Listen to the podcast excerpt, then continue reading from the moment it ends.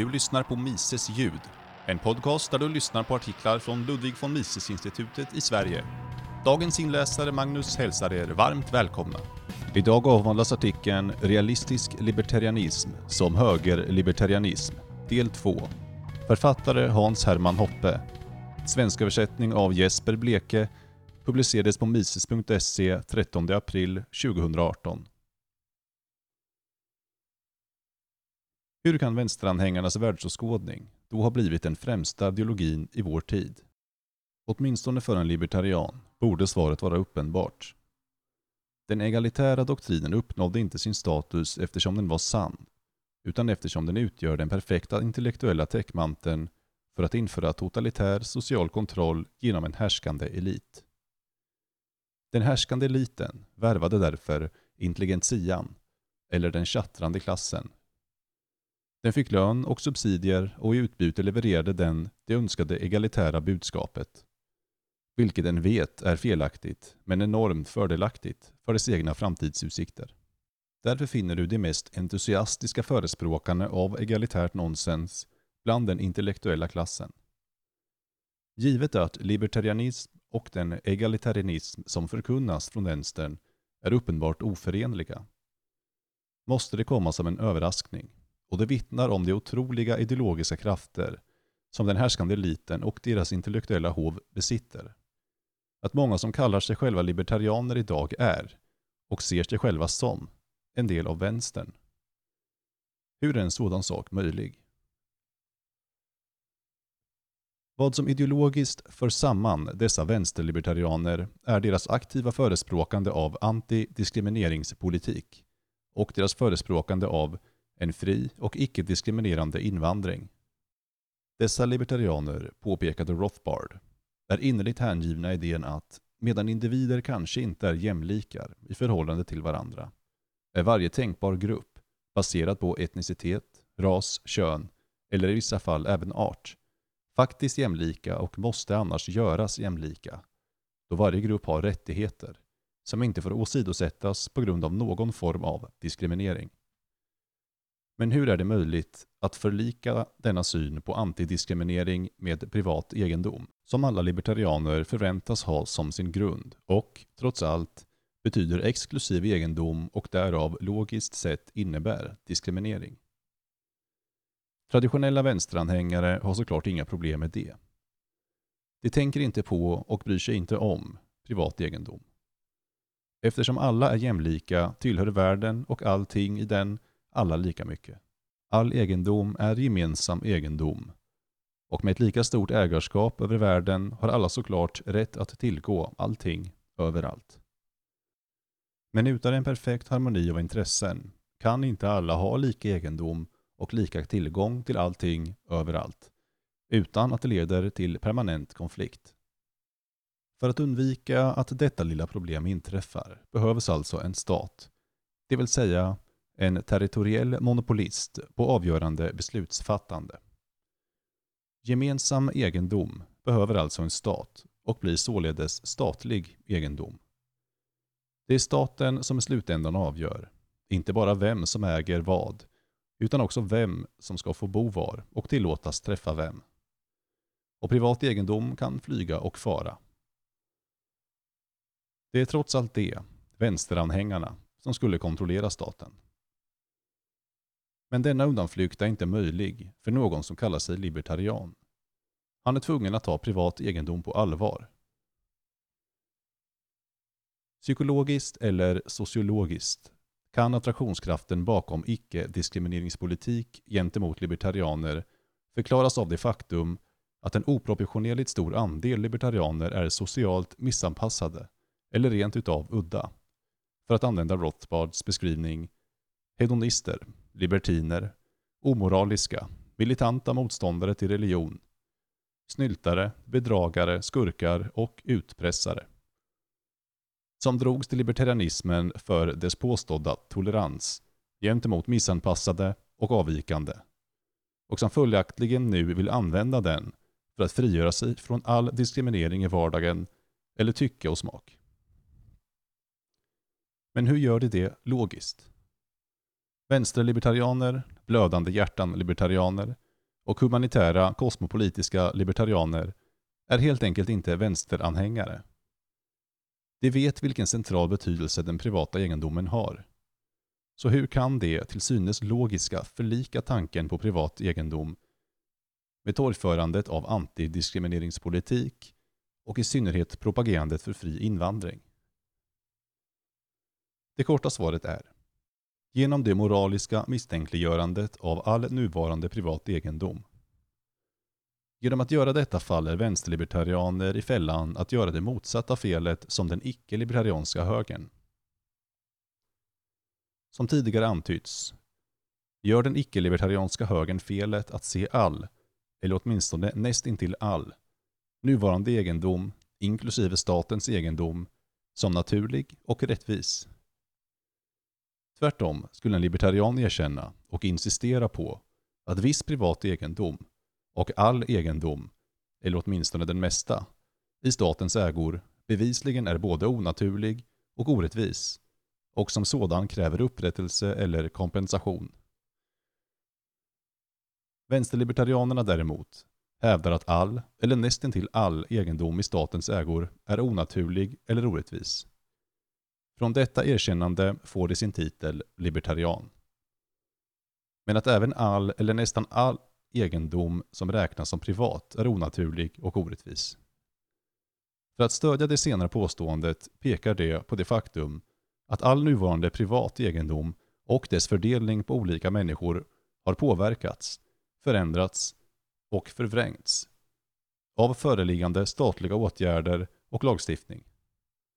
Att allting skulle vara annorlunda och att ingen skulle befinna sig på samma ställe och i samma position om det inte vore för sådan föreliggande statlig intervention. Det finns inga tvivel om att så är fallet. Statens långa historia har gått ut på att göra några rikare och andra fattigare än de annars hade varit. Den dödade somliga och lät andra överleva. Den flyttade runt människor från en plats till en annan den främjar vissa yrken, industrier eller regioner och hindrade eller försenade och förändrade utvecklingen av andra.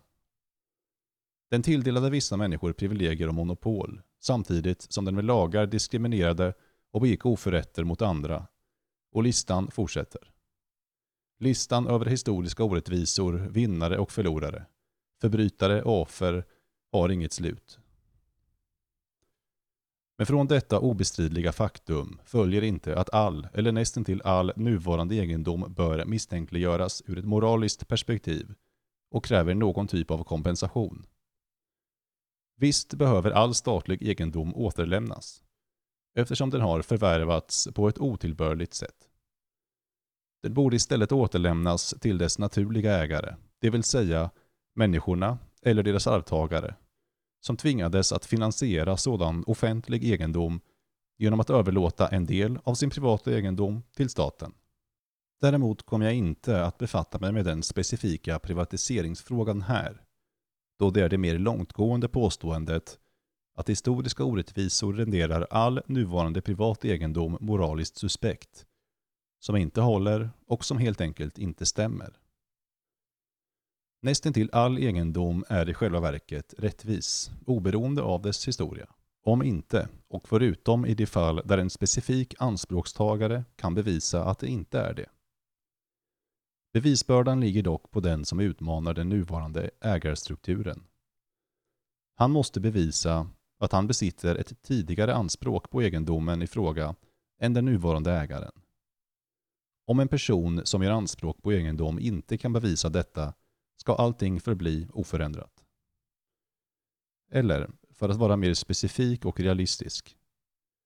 Bara för att Peter eller Paul, eller deras föräldrar, som medlemmar av vilken tänkbar grupp som helst, blivit mördade, förskjutna, rånade, överfallna eller utsatts för juridisk diskriminering i det förflutna och deras nuvarande ägor och sociala ställning hade varit annorlunda om det inte vore för sådana historiska orättvisor betyder det inte att vilken som helst nuvarande medlem av samma grupp har rätt till kompensation från någon annans nuvarande egendom. Varken tillhörande eller ej tillhörande gruppen. Peter eller Paul måste istället påvisa, i varje enskilt fall, det ena efter det andra, att han har ett äldre och därför bättre anspråk på någon specifik del av egendomen än nuvarande, namngiven och identifierad ägare och påstådd förövare. Det finns säkerligen ett avsevärt antal fall där detta är möjligt och där upprättelse eller kompensation är på sin plats. Men med all säkerhet skulle denna bevisbörda å utmanares sida göra det avsevärt svårare för någon med ett icke-diskriminerande egalitärt agenda att komma någon vart. Tvärtom. I den samtida västvärlden med dess stora antal lagar om positiv särbehandling som tilldelar juridiska privilegier till olika skyddade grupper på bekostnad av olika andra oskyddade och diskriminerade grupper skulle mer, inte mindre, diskriminering och ojämlikhet uppstå om, som rättvisan kräver, alla som faktiskt kan presentera sådana bevis för det den har fått utstå faktiskt tilläts göra det av staten och därmed kunde stämma och söka upprättelse för sina förövare. Men vänsterlibertarianer, blödande hjärtan och humanitära kosmopolitiska libertarianer är inte direkt kända för att stå emot positiv särbehandling. Istället för att kunna nå den slutsats de söker avfärdar de helt och hållet behovet av att kunna presentera bevis gentemot individer för att kunna hävda att man är ett offer. Vanligtvis för att kunna upprätthålla sin intellektuella status som libertarianer gör vänsterlibertarianerna detta tyst, hemligt eller till och med ovetandes. Men genom att överge detta fundamentala krav på rättvisa så ersätter de i praktiken privat egendom och rätt till egendom med den grumliga tanken om medborgerliga rättigheter och kränkningen av medborgerliga rättigheter och blir såvis socialister som inte vågar kliva ur garderoben. Givet att staten har rubbat och förvrängt all privat egendom utan bevisbördan kan alla människor och varje tänkbar grupp med lätthet och utan särskild intellektuell ansträngning hävda att de är offer för vem som helst eller vilken annan grupp som helst. Befriade från bördan att behöva producera bevis mot individuella förövare för att kunna kalla sig offer är vänsterlibertarianerna i det närmaste obehindrade i sin upptäckt av nya offer och förövare som stämmer in på deras egna egalitära förutfattade meningar. För att kunna vara rättvis inser de att staten är en institutionell förövare som inskränker människors äganderätt. Återigen, detta är vad deras anspråk på att vara libertarianer bottnar i. Men de ser långt fler institutionella och strukturella orättvisor samt sociala förvrängningar, långt fler offer och förövare och ett allt större behov av upprättelse, kompensation och omfördelning av egendom i vår värld än bara de orättvisor och förvrängningar som utgörs och är orsakade av staten och som kan nå en lösning och gottgöras genom att krympa och i slutändan avskaffa och privatisera alla statliga ägor och funktioner. Även om staten skulle avskaffas, hävdade, skulle andra institutionella förvrängningar finnas kvar som ett bestående effekt av statens långa existens och vissa förstatliga förhållanden. Av dessa skulle också behöva åtgärdas för att skapa ett rättvist samhälle. Vänsterlibertarianers syn är inte helt enhetlig i detta avseende. Men det skiljer sig vanligtvis väldigt lite från den som förespråkas av kulturmarxister. De håller för naturligt, utan särskilt mycket, om ens något, empiriskt stöd alls, och i själva verket överväldigande bevis för motsatsen.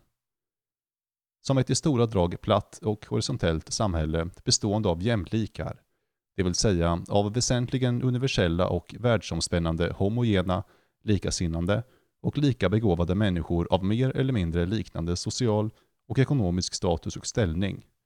Och de ser alla systematiska avvikelser från denna modell som resultatet av diskriminering och grunden för någon form av kompensation eller upprättelse. I enlighet med detta ses också hierarkiska strukturer i traditionella familjer, könsroller och arbetsfördelningen mellan kvinnor och män som onaturliga.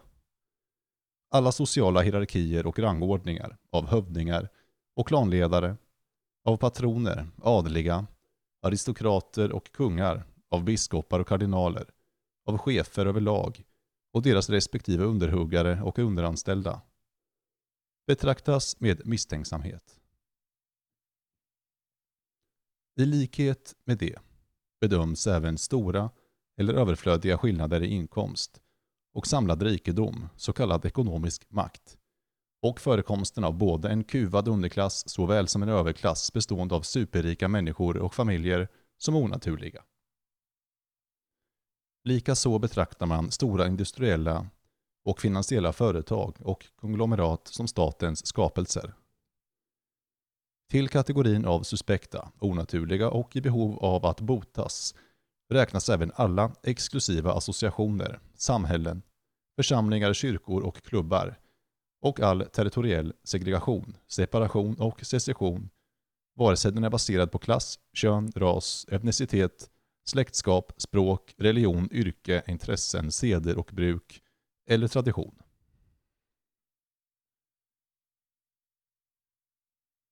Från den utgångspunkten är offren och förövarna enkelt identifierade. Det visar sig att offren utgör en betydande majoritet av jordens befolkning. Alla människor och varje tänkbar grupp är ett offer. Förutom den lilla grupp bestående av vita, inklusive norra Asien, heterosexuella män som lever ett traditionellt borgerligt liv. De, och i synnerlighet de mest kreativa och framgångsrika av dem, intressant nog ej innefattat de rikaste kändisar inom sport eller underhållning, är förövare som utsätter alla andra. Medan denna syn på människans historia slår en som bizarr i ljuset av civilisationens fantastiska framsteg som haft sin ursprung i just denna minoritet av förövare passar den perfekt in på den förklaring av förövar-offer-förhållande som sprids av kulturmarxisterna. De båda grupperna skiljer sig endast i vad de anser vara orsaken till denna lika identifierade, beskrivna och föraktade struktur de fallit offer för. För kulturmarxisterna är orsaken till denna sakförhållande privat egendom och ohämmad kapitalism baserad på rätten till egendom. För det är svaret på hur man bör reparera den skada som är skedd enkelt. All nödvändig upprättelse, kompensation och omfördelning ska ske genom staten, som de antagligen kontrollerar. Men för vänsterlibertarianerna duger inte denna förklaringsmodellen. Det, är det tänkt, ska ju vara för privat ägarskap och privatiseringen av statlig egendom. Det kan omöjligt ha staten till att ge offren upprättelse, när det som libertarianer är tänkta att nedmontera och slutligen avskaffa staten. Trots detta vill de ha mer upprättelse än endast den som kommer av privatiseringen av all så kallad offentlig egendom. Att avskaffa staten är inte tillräckligt för att de ska kunna skapa ett rättvist samhälle. Mer behövs för att de ska kunna kompensera den tidigare nämnda enorma majoritet av offer. Men vad och på vilken grund? När det finns bevis mot en individuell förövare, det vill säga om någon person A kan påvisa att en annan person B har gjort intrång eller lagt beslag på A's egendom, eller vice versa, existerar inga problem. Fallet är solklart. Men i avsaknad av sådan bevisning vad ska då förövaren vara skyldig sitt offer? Och på vilken grund? Hur avgör vi vem som är skyldig vem? Och hur mycket? Och av vad? Hur implementerar vi denna plan för återupprättelse i statens frånvaro? Och utan att därmed trampa på någon annans äganderätt? Detta utgör kärnan i det intellektuella problemet som alla självutnämnda vänsterlibertarianer står inför. Föga förvånande blir svaret när det ställs mot väggen undvikande och vagt. I min mening utgör svaret knappast mer än en uppmaning. Som en skarpsynt person med koll på den intellektuella scenen har sammanfattat det. Var vänlig, eller mer specifikt, ni, tillhörande den lilla gruppen förövare, måste alltid vara speciellt vänliga, förlåtande och inkluderande gentemot alla medlemmar av den stora majoriteten offer. Det vill säga den långa och bekanta listan med namnen på alla utom vita heterosexuella män.